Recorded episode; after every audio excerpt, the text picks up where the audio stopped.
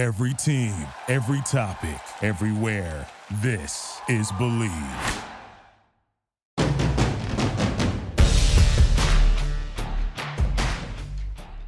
In the Gun, episode 81. I'm Skylar Callan. Here with me today is the signal caller, Jed Drenning, and it is Phil Thursday. So we will have Phil Steele college football talk coming around the corner here after our break. Uh, but before we do that, Jed and I, we're going to dive into some over and unders for this week's game between West Virginia and Duquesne.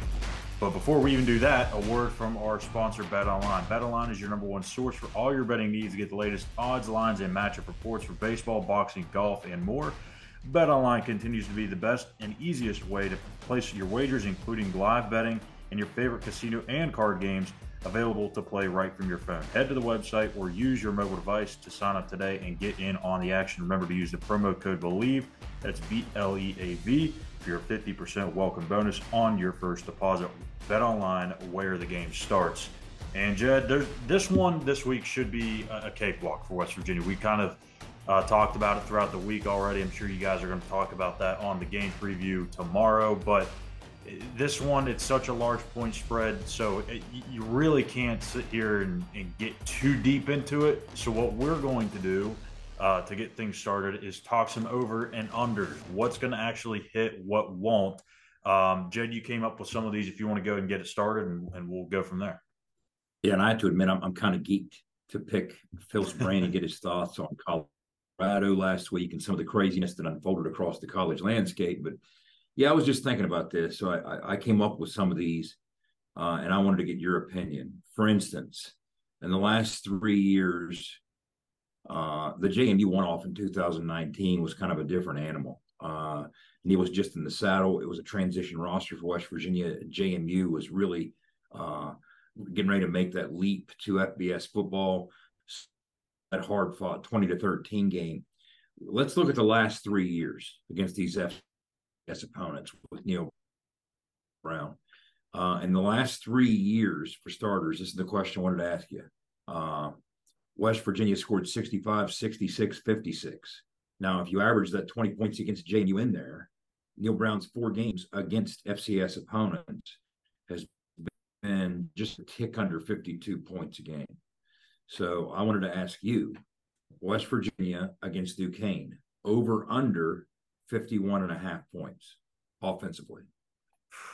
I mean, I think it would be it would be easy to take the over. Um, but I think when you look at some of those games, like Duke, the the uh, the Long Island game was just such a mismatch. I mean, that's a team that's still rarely, er, kind of fairly new to the whole college football thing, so they're still kind of getting going. Um, Towson, they were completely overmatched. Um, again, James Madison fought in there, but Eastern Kentucky, um, that's that's a tough one too. Um, they've had some good teams over the years, but I'm actually going to go no, I'll, I'll go over. I, I, think I'll go over, but I can see where this game maybe West Virginia gets up by three or four scores in the first half, and you know you see a bunch of twos, threes, and fours in there, and they hang around in the in the high mid to high forties. But I, I would go over. I agree. I'm going to go over with that, uh, especially in consideration the last three games for different reasons. Uh, West Virginia put them away and, was able to score a lot. I'm hoping there's production. First of all, let's get to the point we're playing the twos and threes. That's goal number one. Yeah. Uh, but I'm hoping there's production out of those twos and threes once they get in there and they have an opportunity to make some plays. So I'll take the over there too on uh, on that one. Okay, a year ago, here's another over under. A year ago against Towson, our starting quarterback JT Daniels, before you know getting pulled, we had four quarterbacks with scoring drives in that. game. Wow uh, if you remember. But JT threw for 174 yards and then left the game. Uh, Garrett Green, over under 173 and a half passing yards. Uh, I, I think I'm going to go under here. And it's not because I don't think they're going to struggle in the passing game, but I think they're really going to look to get that running game going because they really didn't get that opportunity against Penn State just because they fell behind in the second half and really couldn't stick to it. So I'm going to go under mainly because they want to get that running game going. You get all four backs involved. I think if, if Jahiem White is healthy and practicing this week, I think we maybe even see him at some point too. So I'm going to say they get him in, get him out, get a nice couple of clean drives, and and uh, he'll stay under that total. Yeah, I think you're right. I'm going to go with the under there too. I mean, uh, hopefully, ideally, I you know these games. I always hate these games because they say the pride comes before the fall. I remember the, the West Virginia yeah. team that won the Orange Bowl was losing to Norfolk at halftime. We'll talk about that in a preview tomorrow.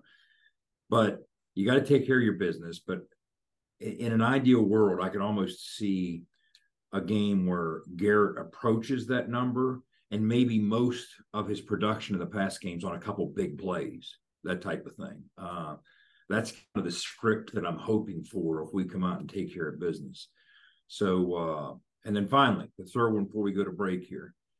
Uh, defensively, West Virginia in each of these last three FCS games, Towson, Long Island, Eastern Kentucky, they've managed only one takeaway. We forced one turnover in each of those three. So, against Duquesne on Saturday, West Virginia's defense over under 1.5 takeaways.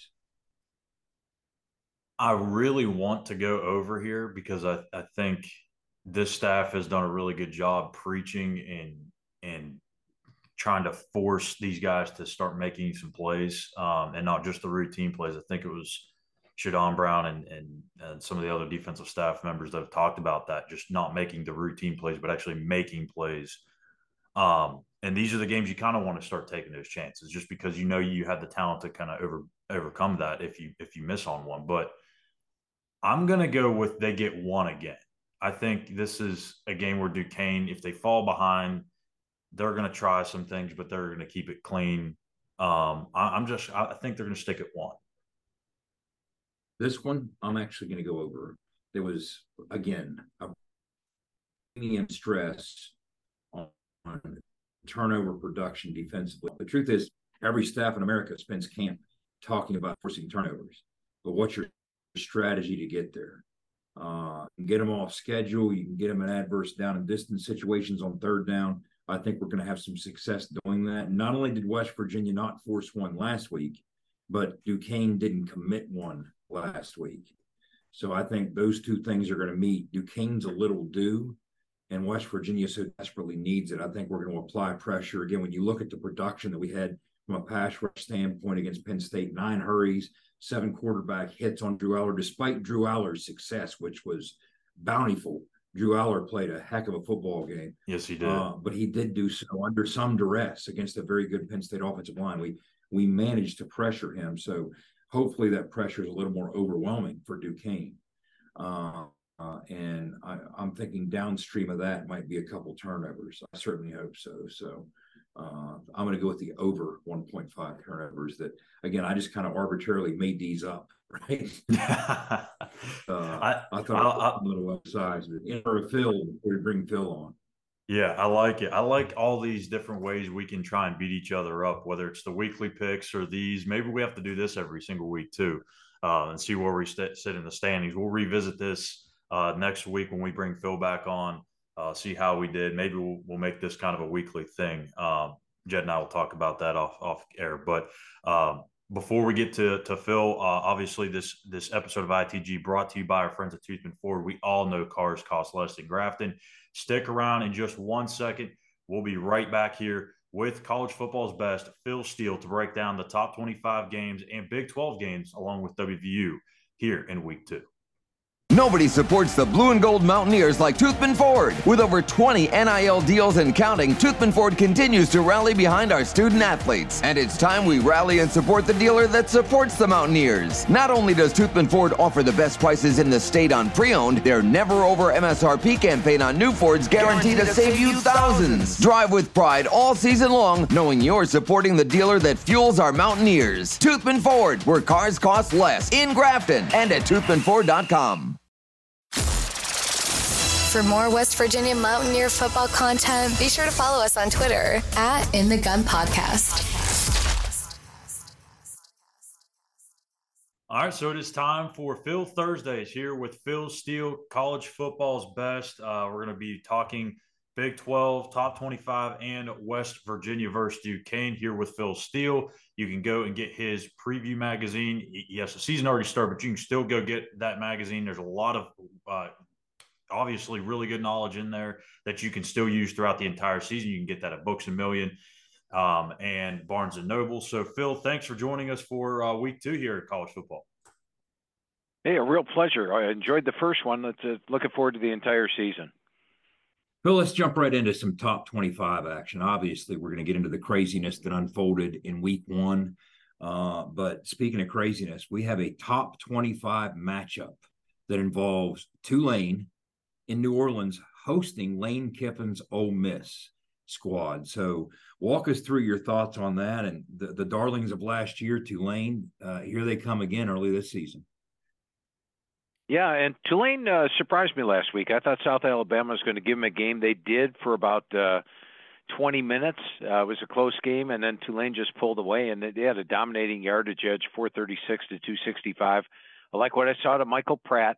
Now, the big question I still have with Tulane is who's going to replace Tyjae Spears. Spears rushed for 1,581 yards last year.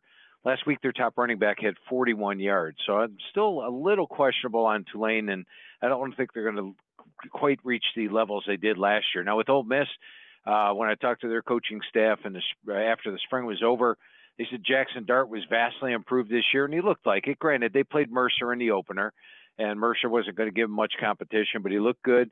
I think they're going to unhook Quinshon Judkins this week. He only had 60 yards last week. Look for him to get more carries in this big game. Uh, I, I think Ole Miss is the better team, and even though Tulane's very tough at home, uh, I'm going to call for Ole Miss to win this one by double digits.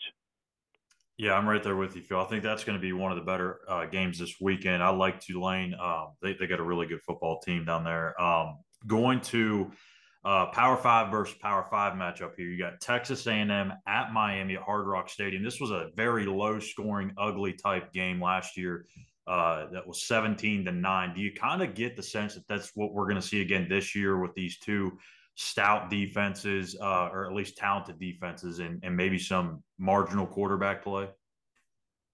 Well, I think both teams' offenses are much improved this year. Uh, you look at Miami of Florida two years ago coming in, or last year coming into the season, everybody was very high on Tyler Van Dyke. Uh, Van Dyke, of course, didn't have a great season with his new offense coordinator last year, only a 10 5 ratio. But the previous year, uh, he had a 25 6 ratio, and Van Dyke is sort of melded in with this new offensive coordinator. They put up 493 yards last week. Uh, and very balanced attack, almost 250 yards both rushing and passing. When I talked to Coach Cristobal, he talked about how vastly improved that offensive line is. So I do think Miami's offense is better. And you know, with Texas A&M, they got Bobby Petrino as the uh, play caller now, and he's got a lot more talent to work with than they did last year. Last year, when I talked to Jimbo Fisher, he kept saying, "Hey, we're going to have a great team next year. Next year, well, it's next year." And they scored touchdowns on their first five possessions. Conner Weigman had a very good game, five touchdown passes, no interceptions. And New Mexico's actually got a decent defense, so that was a, a very good performance by A&M. Both these teams are on my most improved list. I think both are good play on teams this year. However, A&M's had five great recruiting classes. Miami of Florida's had two great recruiting classes under Mario Cristobal. So I think their program's a little further ahead. Uh, I'm going to go with A&M minus the points in that one to win this one by about a touchdown or more. And, and guys, if you're not familiar, you should make yourself familiar. Phil mentioned his most improved list. When you look at the history of what it means to make that list, that's that, that, that carries a lot of weight. Uh, well, Phil, let's round out the top 25 by jumping into what was the biggest story, arguably, in college football in week one. It sets up an old school matchup versus versus new school. You've got Nebraska heading to Colorado.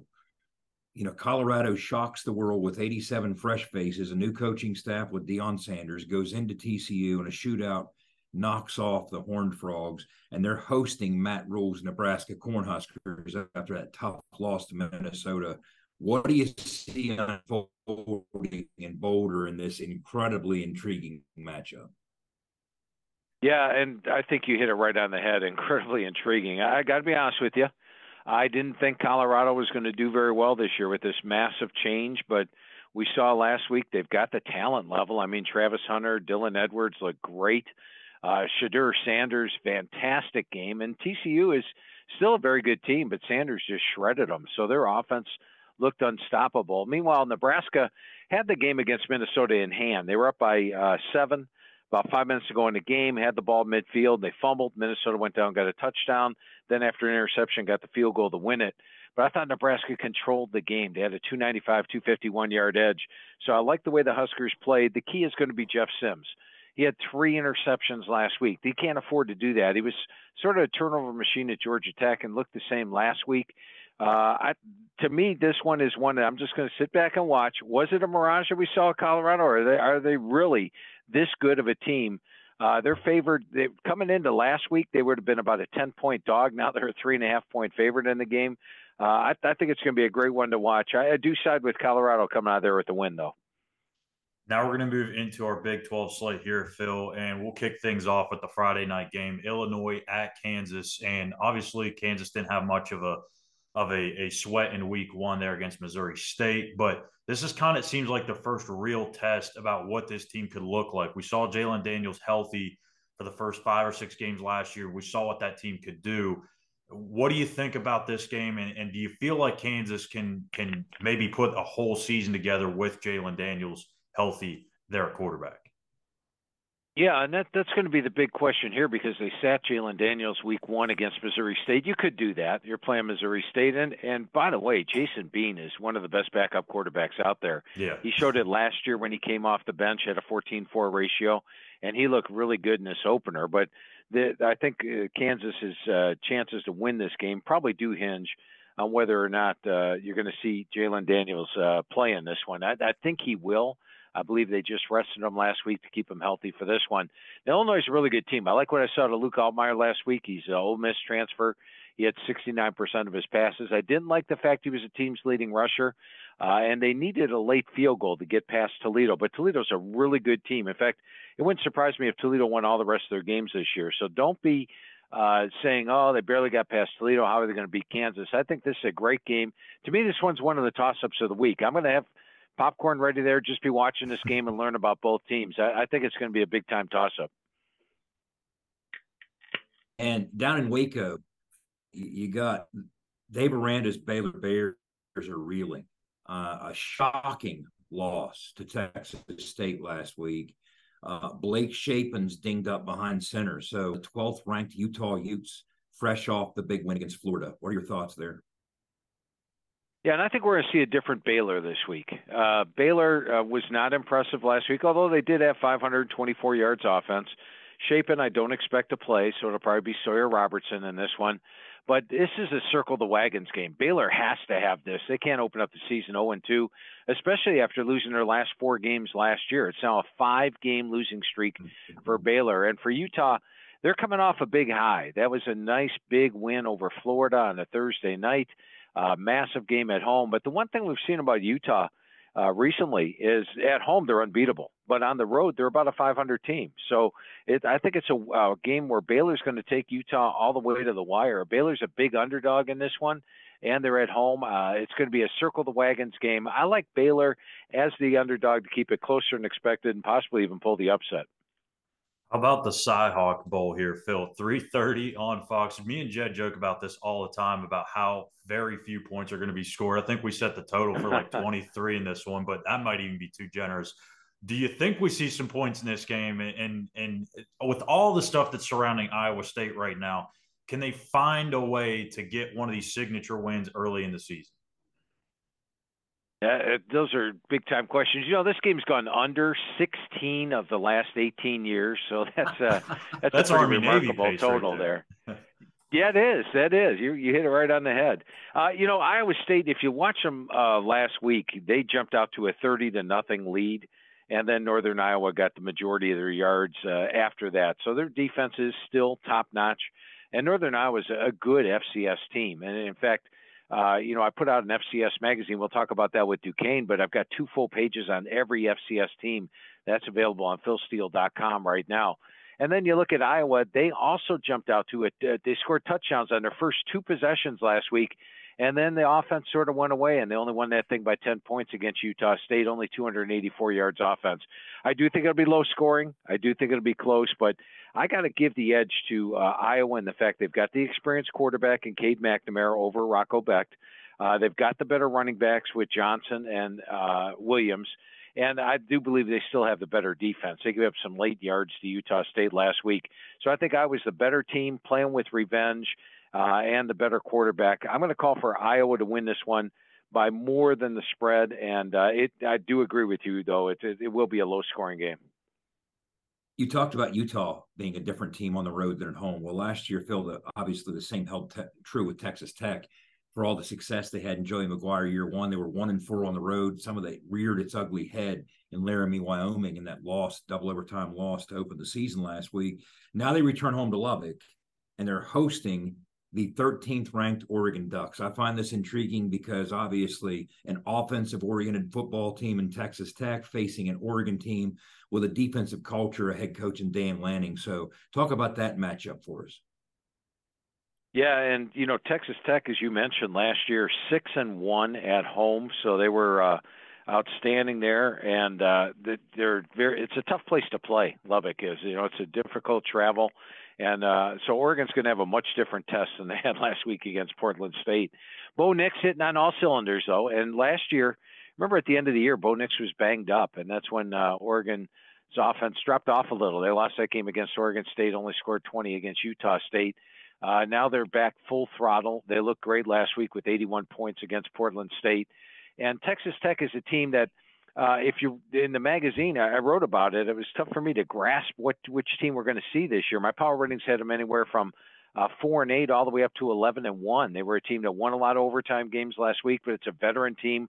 A lot of seniors. Tyler Shough is back. Remember, Tyler Shough came from Oregon, right. so this is a big game for him taking on his former team. Uh, I think it's going to be a great game, and you're going to see a much better Texas Tech team this week. But I still like Oregon to come out of there with the win, and probably by about a touchdown. And then we've got the the biggest game, arguably in college football this week, and that's a future SEC matchup: Texas at Alabama. College game day will be there. Uh, Texas nearly won this game a year ago in Austin, but the for, the good thing for them is they don't have to worry about Bryce Young on the other side to pull a late second comeback win. But again, when you look at Nick Saban's history against his former assistants, 28 and 2. I don't know if I can bet against uh against Saban down there in Bryant Denny. What do you think? Yeah, and to me, the location's the key here because if you look at Alabama football the last couple of years, they've struggled on the road. Uh, they've, they've had losses to Tennessee, the near loss to Texas. Uh, they got beat uh, two years ago by Texas A&M. Uh, they do, barely got out of the swamp in Florida but they're outstanding at home. And remember last year they were a three touchdown favorite on the road. Now this year it's a circle the wagons game. They're going to have the home crowd. They're going to be fired up. And Alabama fans generally at home, I, I think if you follow them the last five years, you know they expect to win. But this game there's some tension, so I think we're going to see one of the best Alabama crowds that we've seen. And I was impressed with Jalen Milroe last week. You know, we knew he could run, yeah. and he showed that. But three touchdown passes, very impressive. And while Texas has a lot of talent, in fact, they're number one in my Big 12 power ratings, number one or tied for number one in all eight position categories. I still think it's a much different game this year than last year. Last year they should have won the game, but this year on the road, I like Alabama to win this one by more than a touchdown. I, I like the Tide uh, to uh, sort of put its foot down, and, and they do great in games against Power Five teams in non-conference play, and I think we're going to see the best Alabama team here. I like Bama by double digits. Double digit. Wow, that's uh, that, that's fascinating itself. So let's, uh, as always, round things out here with West Virginia's matchup of the week, and uh, the Mountaineers hosting the FCS level Duquesne Dukes. I think uh, Phil, what you're looking at a year ago, Duquesne was kind of uncharacteristically bad. They they lost a lot of close games. They they had several key injuries that they couldn't overcome. These games tend to be all about taking care of your business as early as possible and then rep as many guys as, as possible. Uh, how do you see this unfolding in Morgantown with the Duquesne Dukes making the uh, the hour and a half trip down to Mountaineer Field? Yeah, and I think that's going to be the key to the game is West Virginia establishing its run early. Uh, they they ran the ball well at times. I like that offensive line. Uh, it sort of looked like uh, Neal Brown had talked to me about the offensive line last week, and that Penn State defensive line, as you know, I rank in the top five in the country, so it's one of the best defensive lines out there. I think the offensive line will assert itself early in the game. Now, Duquesne, even last year in a down year, did outgain Hawaii on the road, 364 to uh, 184. So they played good in that game. Uh, they did lose their quarterback and wasn't blown away by Darius Perrantes last week, just 7 to 13 for 54%. Uh, Taj Butts at running back did rush for 100 yards, but I think West Virginia will be able to assert its control early, get a nice big lead at the half. Uh, I've got West Virginia winning this game 45 to 6. I think maybe in the second half, fourth quarter, you're looking ahead a little bit to the backyard brawl next week, uh, keeping your players fresh. But uh, look for West Virginia's offensive line to be the dominant force here in this one. Yeah, Phil, uh, before we get you out of here, I just want to get your thoughts on what happened last week in Happy Valley. Obviously, West Virginia hung around probably a little bit longer than most anticipated, 14 to 7 at half. You know, Penn State missed a couple of opportunities let there in the, the second quarter with some missed field goals. But if West Virginia fans watch that game, I mean, what what would your take be on on that game? Should they be okay with that performance? Do you think it's a little underwhelming with the way things unfolded in the second half? What do you think about how things unfolded up there in Happy Valley? Uh, no, I like the way West Virginia played. As you mentioned, 14-7 at the half. Uh, you have to be impressed with that. Penn State is one of the best teams in the country. Just look at my overall power rankings or uh, ratings on the positions and they're they're right up there. They go three deep on the defense, one of the best defensive line, linebacker, core secondaries in the country. So I thought West Virginia played well in the game to keep that close. If you're a West Virginia backer and you you bet on West Virginia, you got to be a little yeah. dismayed about that uh, touchdown with one second left. But uh, other than that, I thought West Virginia played well, and uh, I, I, I'm, I'm I'm optimistic. I, I'm watching the game. I came away optimistic about the uh, the potential for West Virginia this year. Awesome. Well, thank you so much, Phil, uh, for joining us here for week two preview, Big 12 Top 25 and WVU. Again, you can get Phil Steele's uh, magazine at Barnes & Noble and Books A Million. Phil, thank you as always, and we'll, uh, we'll chat again next week. Yeah, a lot of fun talking football with you guys uh, today. Uh, have yourself a great weekend. Awesome. You thank too, you, Phil. All right, and when we come right. back from the break, we will wrap things up here on Phil Steele Thursday uh, with Jed and myself. So we'll be back here in just one moment. For nearly 20 years, Fortis has been the nation's leader in providing guaranteed roof performance programs for commercial buildings. Fortis offers roof performance solutions that feature extensive initial and ongoing reconditioning for commercial buildings as an alternative to traditional replacement with long term performance guarantees that are backed by global leader Lloyds of London. Fortis offers a comprehensive range of roof performance management programs that provide financial security, extend the life of our customers' roofs, and make a significant impact on ROI. Fortis is currently improving performance and increasing ROI for customers at more than 4,800 locations with more than 140 million square feet protected, including many Fortune 500 companies that have turned to Fortis to save money, gain financial certainty, and extend the life of their existing roofs. Fortis has helped customers save more than $520 million in capital roof replacement costs for an average ROI of over 250%. To learn more, visit fortis.us.com. Fortis, roof performance and financial certainty guaranteed. For more West Virginia Mountaineer football content, be sure to follow us on Twitter at In the Gun Podcast. All right, so that was some great stuff uh, there from Phil Steele, as always, uh, every Thursday here on In the Gun. And uh, there's a couple of other games that that we wanted to probably touch on, but we don't want to keep Phil here forever. So uh, we're going to talk about a few other games going around uh, the top 25 and Big 12 country. And for me, I'm going to start off with Appalachian State and at North Carolina. This game was a crazy game a year ago, 63 to 61. Carolina finds a way to, to survive that game. And I, I completely forgot about this fourth quarter that they had yet. App State scored 40 points in the fourth quarter alone. That is just insane. Yeah. Um, this one is is going to be interesting because App State did not look good at all against Gardner Webb last week. It took them a very long time for them to pull away. Carolina, very impressive opener against South Carolina uh, down here in Charlotte, in my backyard. Um, I, this one's tough for me because App State's kind of like that that small school team that I root for since I'm down here. It's where my wife's from, um, but she's a Carolina fan, so she's going to want Carolina to win. I, I think Carolina gets the victory. I think they win this one comfortably. That that game in Boone last year up in the mountains, bizarre. Yeah. Uh, but you know, I think the one common thread between last year's game and this year's game is Drake Maye. Drake Maye carved them up in a big, big way last year. He's going to carve them up Oh, in a yeah. big way this weekend, I would expect. And I think he's going to be the difference in what pushes them over top uh, pretty decisively. I think so. I agree. Yeah, uh, NC State, Notre Dame. That's one that I, I think could get interesting. Um, it is in Raleigh, and I can't remember if it was the last time these two teams played, but there was the hurricane that whipped through, and that was just a slosh fest in that game, low scoring game um, when they played that one. I think that may have been 2017 or 2018. I think it was Um, the year we had our game canceled. It was the same hurricane. Yeah, yeah, that's right. You, So you are right. 2018. Yeah, 2018. So that that this one will get a little bit drier weather. Actually, we don't know. Um, th- there is some projected weather in the forecast, maybe. So we'll see what happens there. But Notre Dame, NC State, Sam Hartman, former Wake Forest co- quarterback, he's familiar with this NC State team, so that should be interesting. And uh, what about this uh, this other Big 12 game here, Jed, that everyone should be watching?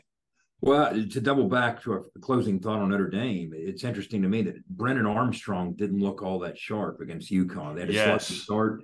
He he Yes. was the only thing they had in the run game. So unless they find a way to get things clicking in the pass game, North Carolina State they might struggle offensively. But Sam Hartman, that that matchup intrigues me. Sam Hartman through two games has been absolutely as advertised. 83%, six touchdowns, hasn't turned the football over and with no picks.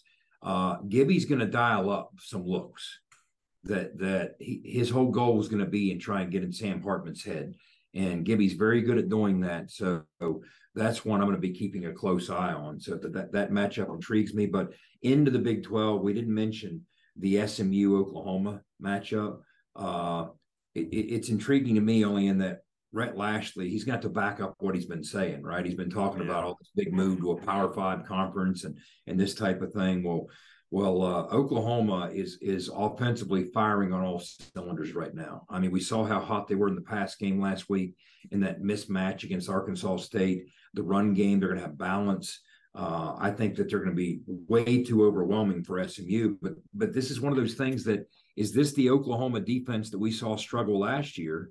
Uh, this is a Brent Venables coach team. Can he fix what's wrong and ailing the defensive side?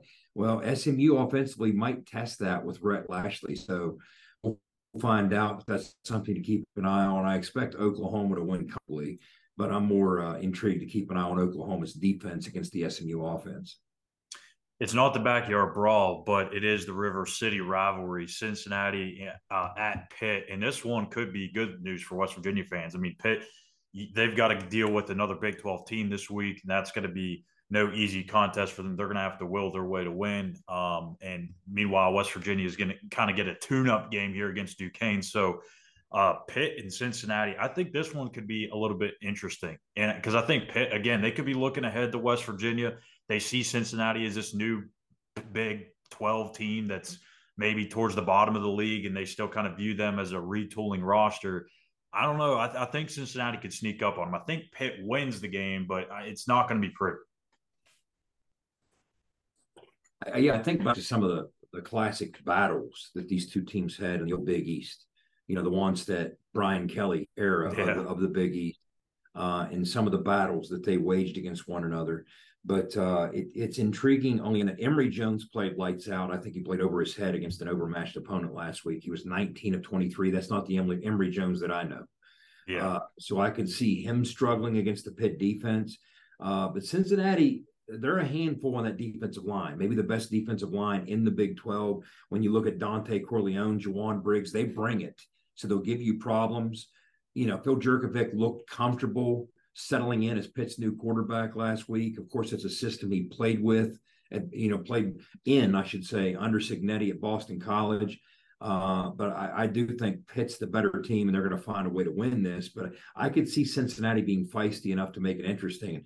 And I would imagine there's going to be a rabid crowd of probably you know 2,600 or so uh, cheering on the Panthers at Acrisure Stadium. Because anytime West Virginia is not playing there, it's it's not going to be many people. So. Uh, but yeah, I, I, think Pitt finds a way to win this football game and, and heads into the backyard brawl unbeaten. It's just a matter. We were looking at it, Skylar. Pitt's one of those teams getting votes. I think right now they're they're getting single digit votes, which puts it like 30 or 31 technically. So it would probably be a bit of a long shot, even if they win decisively, for them to come into Morgantown ranked. uh, it's more likely they'd come into Morgantown just outside the top 25 if they win decisively. But first, they have to find a way to win. So, yeah, uh, I heard they're having the, a gold rush uh, for this week's game. That's the the seats we're talking about here, not the uh, the, the, fans wearing their gold shirts. But uh, a couple other games I just wanted to briefly mention. We've talked about this before in some of our previews. Uh, Central Florida at Boise State. That's a very intriguing game. I know Boise State looked like crap last week against Washington, but Washington's, I mean, they're in the in contention for a big uh, the Pac-12 title. Uh, you got the the Battle of Houston, Houston and Rice, Houston with the uh, shocking win over UTSA last week, 17-14, winning games a different way. And then how about this snooze fest? Oklahoma State and Arizona State. Talk about two teams that really just kind of fell asleep there in week one. Oklahoma State barely gets past Central Arkansas. Oklahoma State barely gets past, or Arizona State barely gets past Southern Utah. Who's going to win this one? I have no idea. It got to the point where in the Oklahoma State game, Mike Gundy threw his own kid in there. They had three different quarterbacks playing in that one. So yeah. I don't know what to expect in that game. Um, of those games, which ones kind of get your interest a little bit? Uh, probably UCF on the Smurf turf. Yeah. If anything. Uh, again, John big things are expected out of behind center for UCF. Uh, you know, they're expecting him when you listen to the staff, when you listen to Gus, when you listen to Herb Hand, they're expected to take the next step as a passer. I think it'll be enough of a test that we can probably tell something uh, there. Yep. So that will do it uh, here for Phil Steele Thursday here on In the Gun. And uh, one final thank you to Fortis for roof performance and financial security guaranteed. Make sure to visit fortis.us.com.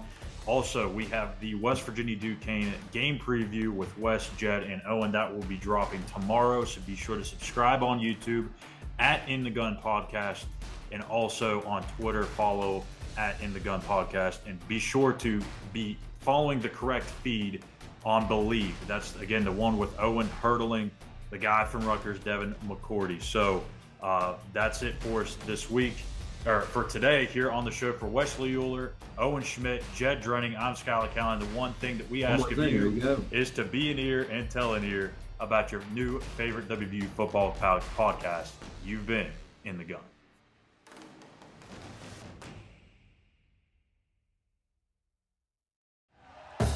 Thank you for listening to Bleav. You can show support to your host by subscribing to the show and giving us a five star rating on your preferred platform.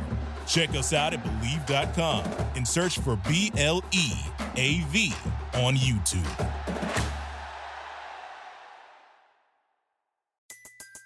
Everybody in your crew identifies as either Big Mac Burger, McNuggets, or McCrispy Sandwich, but you're the Filet-O-Fish Sandwich all day that crispy fish, that savory tartar sauce, that melty cheese, that pillowy bun. Yeah, you get it every time. And if you love the filet of fish, right now you can catch two of the classics you love for just $6. Limited time only. Price and participation may vary. Cannot be combined with any other offer. Single item at regular price. Ba da ba ba ba.